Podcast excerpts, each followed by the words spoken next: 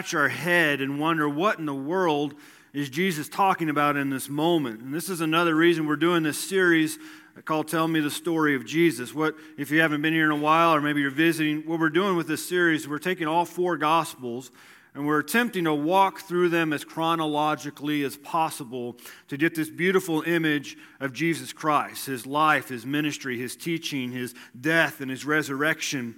And so, in doing this series, we're going to come across some passages like this morning that can be a little difficult to understand and a little difficult to understand how it applies to our life and sometimes we come across passages which are countercultural to our world today and as they were in Jesus' day. But because we're doing this series, it doesn't allow us to skip hard passages. It doesn't allow us to skip things that are difficult to understand or hard to apply. So let's read it first, and then we'll walk through it and unpack it and see how it applies to all of us here this morning. The word of the Lord says from Matthew chapter 12 When the unclean spirit has gone out of a person, it passes through waterless places seeking rest, but finds none. Then it says, I will return to my house from which I came, and when it comes, it finds the house empty, swept, and put in order. Then it goes and brings with it seven other spirits more evil than itself, and they enter and dwell there. And the last state of that person is worse than the first. So also it will be with this evil generation. Then jumping to the Gospel of Luke, chapter 11. Verse 27 As he said these things, a woman in the crowd raised her voice and said to him, Blessed is the womb that bore you, and the breasts at which you nursed. But he said, Blessed are those, blessed rather are those who hear the word of God and keep it. When it comes to difficult passages in Scripture, when you're doing your own personal Bible study, your own quiet time, your own devotional time, uh, one way to help unpack difficult passages is to go into context. And what that means is to not just read like a verse or a clump of scripture, but read what came before it, what led up to that, and then read what comes after that verse, because it all is meant to go together and to reveal things about God and things about a relationship with God. Now, the sequence of events in Matthew chapter 12 are leading to what Jesus is teaching here. What happens after this event, even though it's sequential, it doesn't actually help us understand what Jesus is saying. So, in Matthew chapter 12, the context of the chapter is confrontation. It's a confrontation between Jesus and the Pharisees and scribes, and it begins at the beginning of the chapter where the Pharisees and scribes called Jesus' disciples out for breaking their Sabbath regulations. Eventually comes to full blow in verses 22 through 32 when the Pharisees accuse Jesus of doing the things he did, of casting out demons and the teachings and the miracles. They accuse him of being able to do that because the power of Satan is residing in Jesus. So this leads Jesus to teach that the words that we say, and he's more pointing to the Pharisees and scribes, but it's a lesson for us too. The words that we say and the words that we use actually reveal what is in our heart. So, what we say about people, what we say about circumstances and situations, about politicians, reveal what's in our heart. Finally, they ask Jesus to give him, give them a sign, and Jesus denies their uh, request, and instead he points to the sign of the prophet Jonah in verse 39, and pointing to Jesus' death and eventually his resurrection. I'll get the words out here in a second. And then he points to the sign of the queen of the south in verse 42. Using both of these, he's showing that the Ninevites and this Gentile queen they heard the word of God, they repented, and they eventually worshiped the one true God. It's from this context of this chapter that Jesus teaches us this parable concerning demons. Our focus this morning is called Filling the Void. First thing we have to understand about Satan and demons is this they're real. C.S. Lewis writes in his, his book, The Screwtape Letters, the one major error that believers can have is to disbelieve their existence. We were on vacation a couple weeks ago with Jamie's family, and they had this massive table that we're all sitting at for dinner. And so I'm sitting at one end by Jamie's older brother and, and his wife, and it must have been taco night or something. We're eating. And their youngest daughter, my youngest niece, speaks up. She raises her voice and she says, Hey, I have something to tell everyone. I need everyone to be quiet. I need you to listen. So we all did quiet. We kept eating, of course, but we did quiet. And then she makes the announcement My room at home, my bedroom, is haunted by a ghost. And she begins going on and on and rambling and rambling. And, and I, I did what some people do to preachers. I hope nobody does it here, but I, I was hearing but not listening, right? I, I could hear her voice, but I wasn't really paying attention to what was coming out of her mouth. And as she kept going on and on and on, I leaned over to her father, Jamie's older brother, and I asked him a very serious question. I said, Would it help if I told her that ghosts aren't real but demons are? And he looked at me and said, No, that will not help at all. But I was just trying to be a loving uncle. You know, I was trying to be helpful. I was trying to steer her towards truth. Satan and his demons are real. And we're not going to spend a whole lot of time to fixate, fixate on them because they don't deserve our time, they don't deserve our worship. But the Bible does point out some things that we can learn about demons and we can learn about Satan. Satan and demons are fallen angels.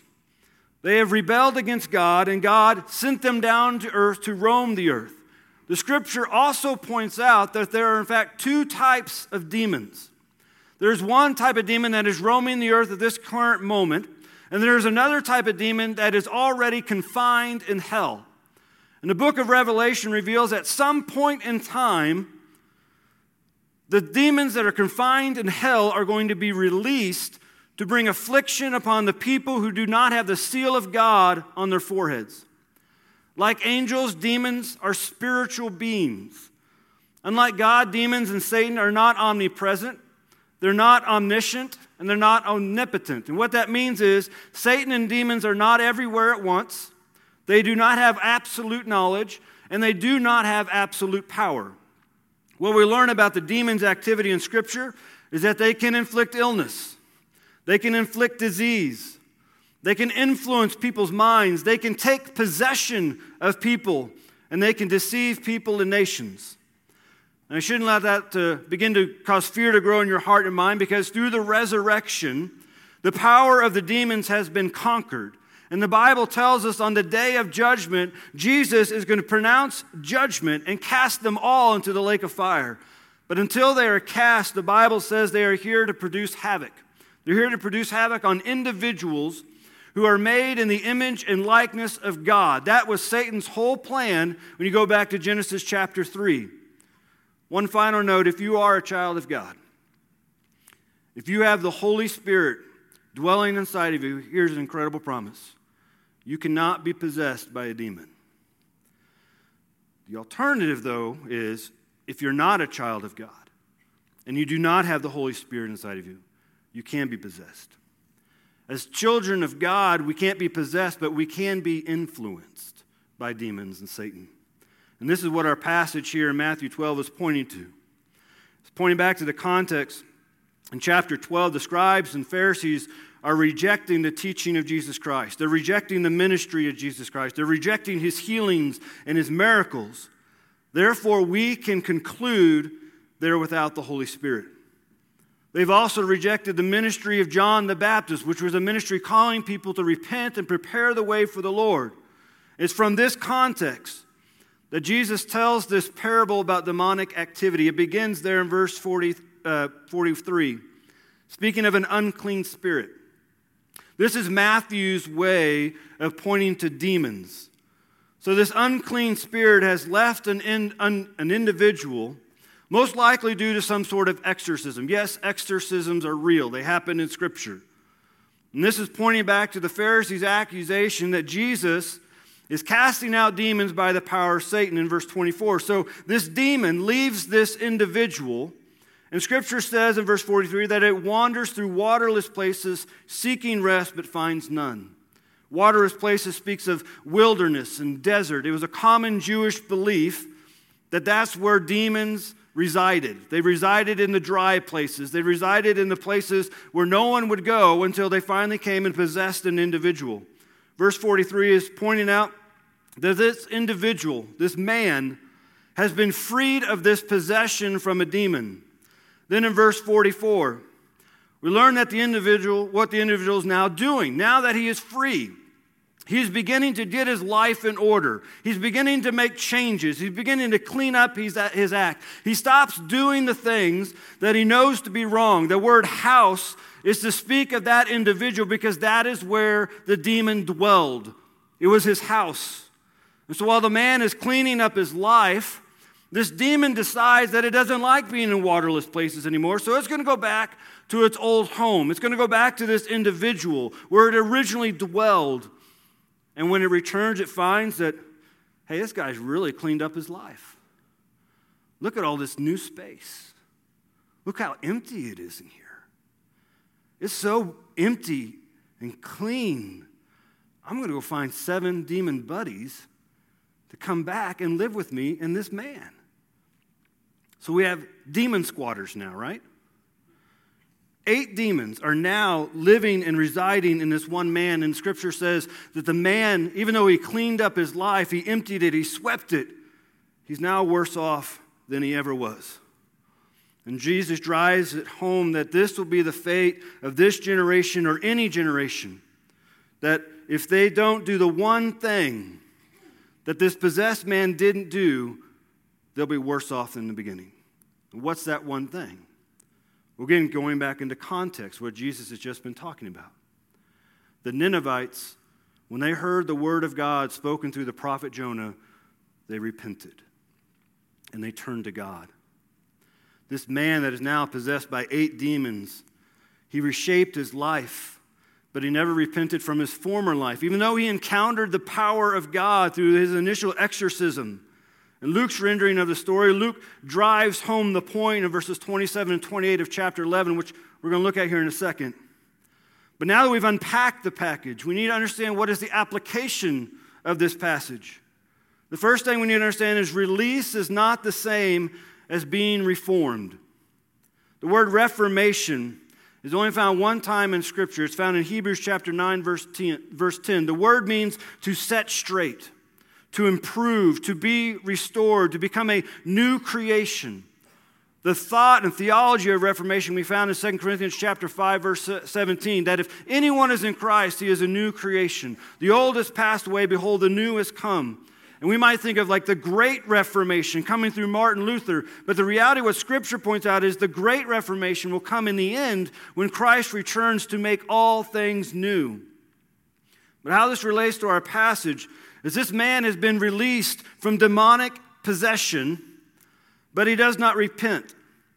This man's unclean past from the demon had been cleaned out. And then the man did everything in his power to clean up his life, but he never filled his mind and his heart with what he needed, and as the Spirit of God.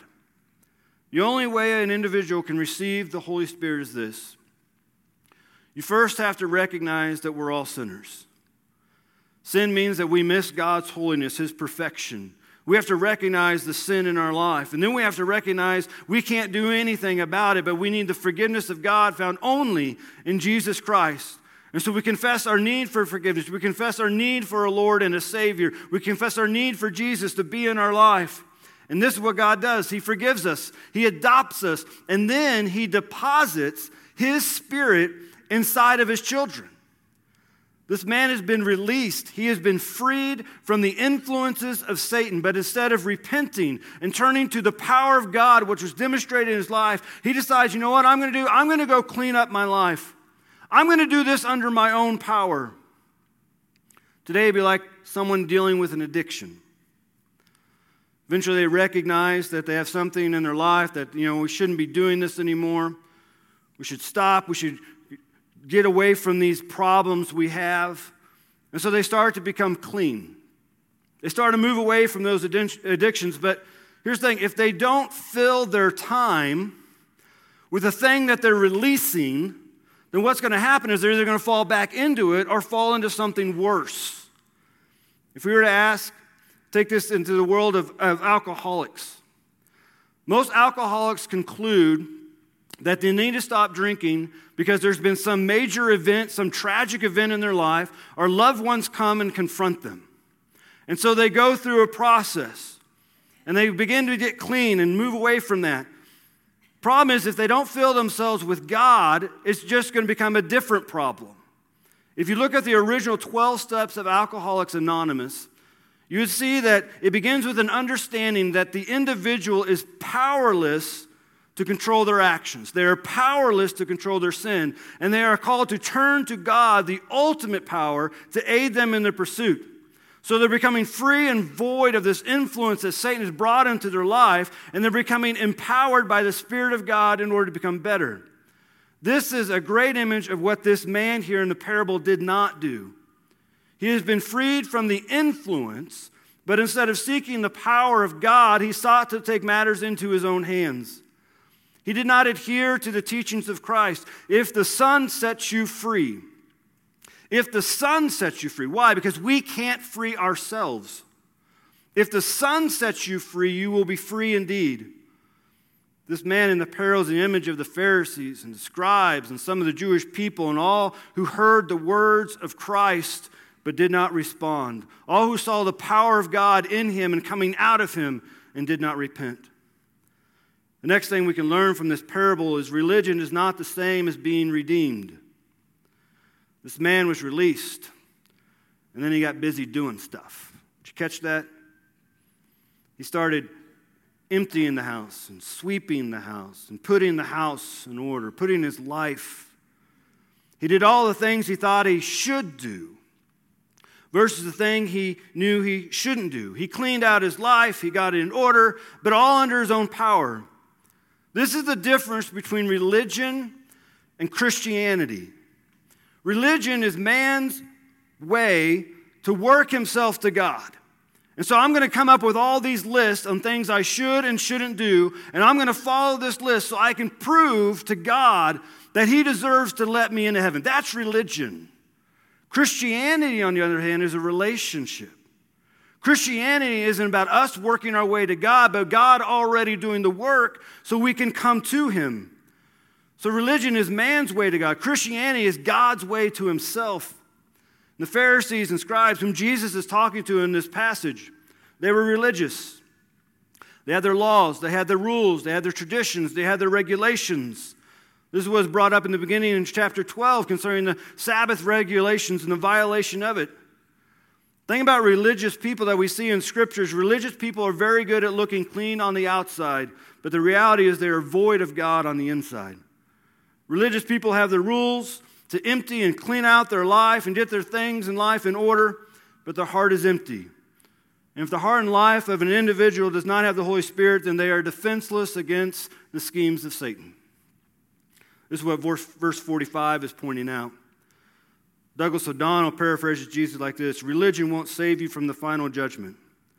Outward reform will not do, and neutrality towards Jesus is not neutral. The choice is this stay with this evil generation or embrace Jesus.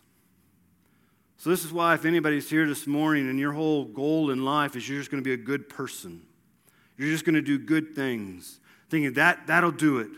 That'll get me into heaven. Reality of what Scripture says is all the good that you can do is meaningless because it does not earn your way to the Father. The only way to heaven is to repent and turn to God. Now, I do believe there are things that Christians should and shouldn't do. I, and I don't want to put out a list, but there's some things that Christians should and shouldn't do, and Scripture points that out as well.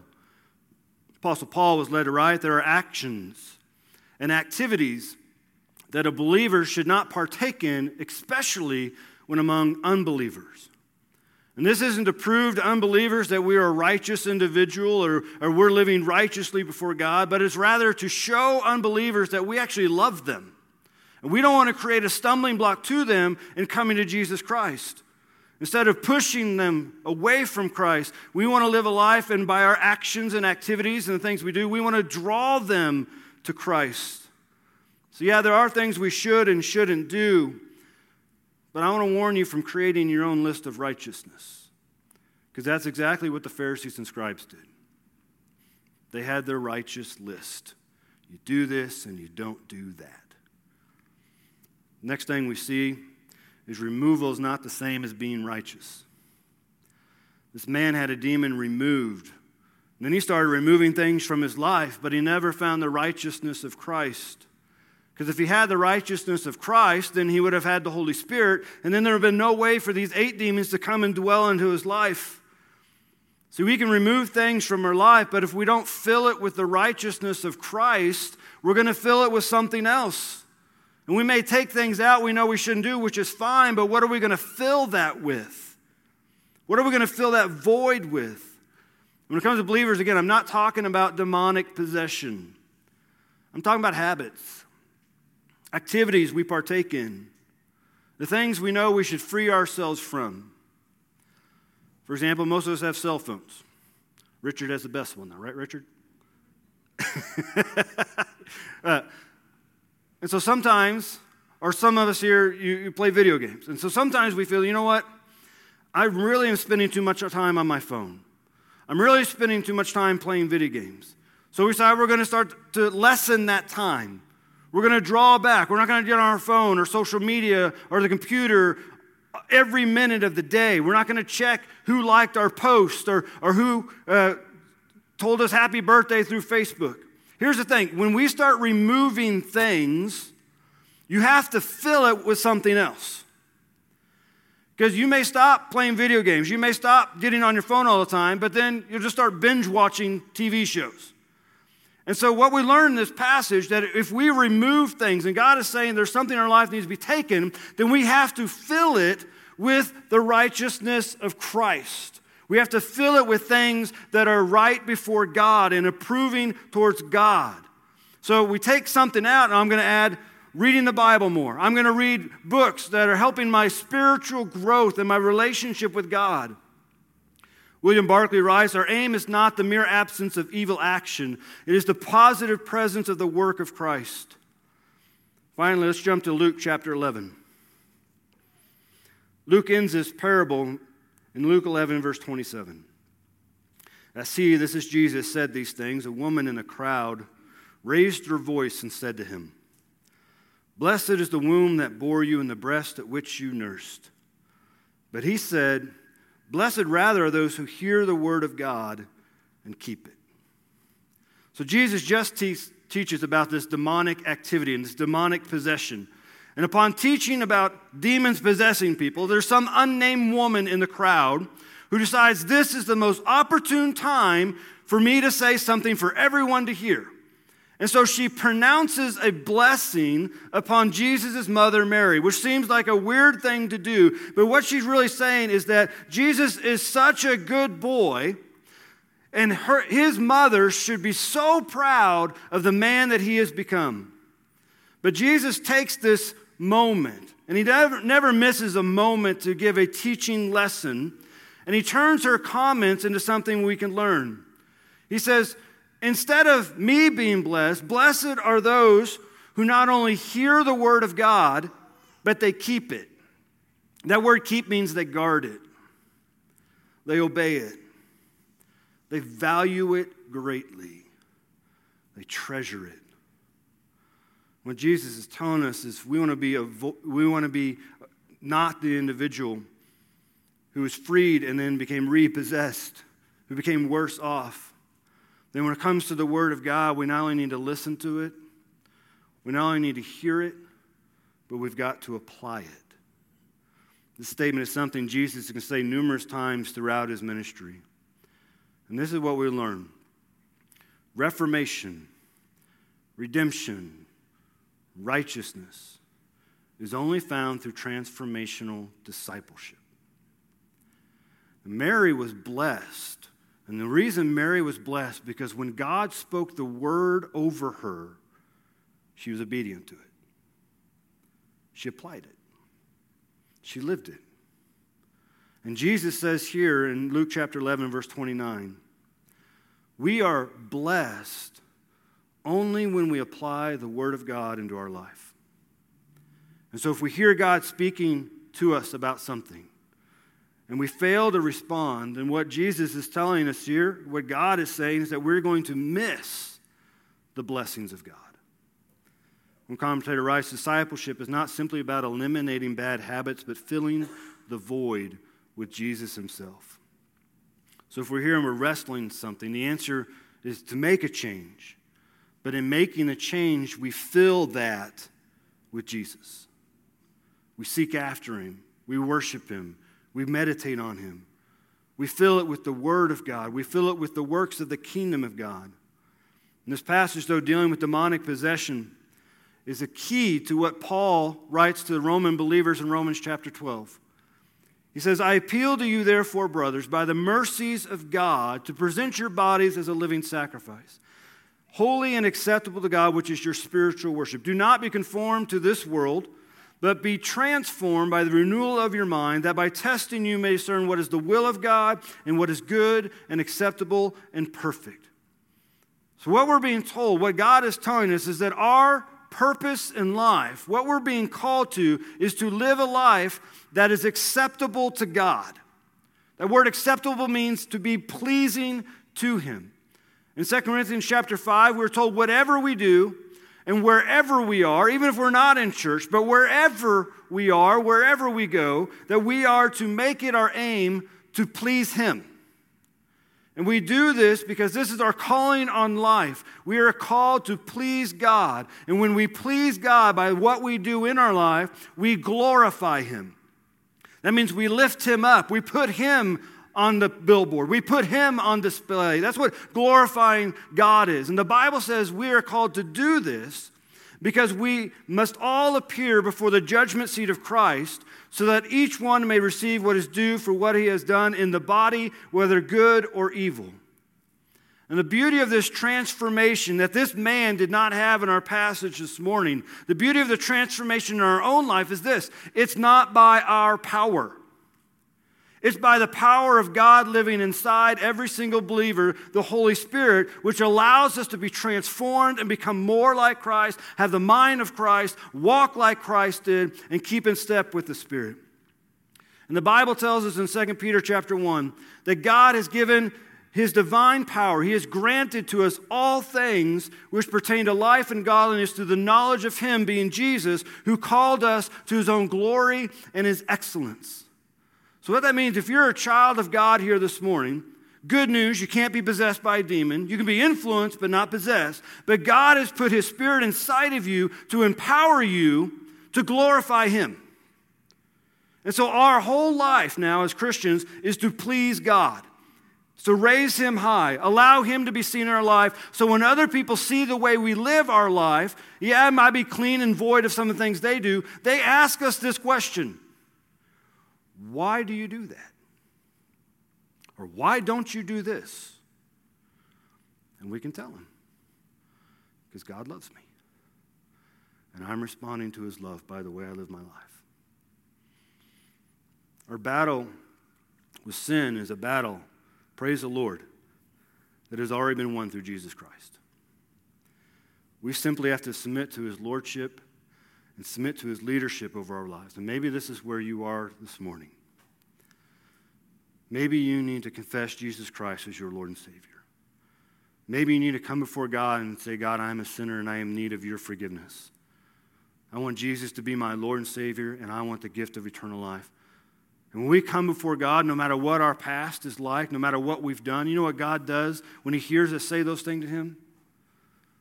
I love you and you're forgiven. And as we sang that song, I'm for you. And now I'm with you. So if you're here this morning, you need to accept Jesus Christ. I want to tell you how to do it. The Bible makes it very simple. We admit to God that we're a sinner. We tell God, God, I'm a sinner. I fall short of your holiness. And there's nothing I can do in my life to remove my sin problem. And then we tell God, but God, I believe you sent your only son, Jesus Christ, to die for my sins, and he did. They placed him in a tomb, but he rose again. That he shows he has full authority over death and full authority to forgive me for all of my sins, past, present, and future. And I believe that to be true. And the Bible says, finally, when we believe that in our heart, we have to confess it with our mouth that Jesus Christ is our Lord and our Savior. And that word confess that comes from Romans chapter 10 means you have to make it publicly known. It's not a secret. And so if you're here this morning, if you have to accept Jesus Christ, this is why we come this time of invitation. To come down the aisle and say, Pastor Mike, I need to be saved. We'll pray together, we'll celebrate together. It'll be an incredible moment. Just final warning. If you're here this morning and you do not have Jesus Christ, your Lord and Savior, you do not have the Holy Spirit living inside of you, then you are going to be susceptible to every attack from Satan. You're defenseless. But that can change right now. Let's pray together. Father, thank you for this day. Thank you for loving us and taking care of us. Thank you for empowering us to do things we can't do on our own. And Lord, thank you that you revealed your law to show us what sin is and to reveal the sin in our life, but then you gave us Jesus that we might be free. Father, there's someone here this morning who has yet to accept Jesus Christ, our Lord and Savior, or yet to make it publicly known that they believe. I pray that in this moment they would come down and do that. Father, you know that there's temptations that come in our life. There are things that Satan and the demons try to do to, to pull us from you. Give us the power to seek after you and run to you. I thank you that you'll never leave us or forsake us. You don't leave us alone to fight these battles. Matter of fact, your word says that the battle belongs to you. And I know there's not a person in this room that's not dealing with something, not struggling in some area of life. Father, help us to turn to you. Help us to turn those struggles into moments where we can just seek after you and be with you in your presence. Thank you for allowing us to be in your presence once again. Pray your kingdom and will would be done in this time. And praise on the name of Jesus. Amen.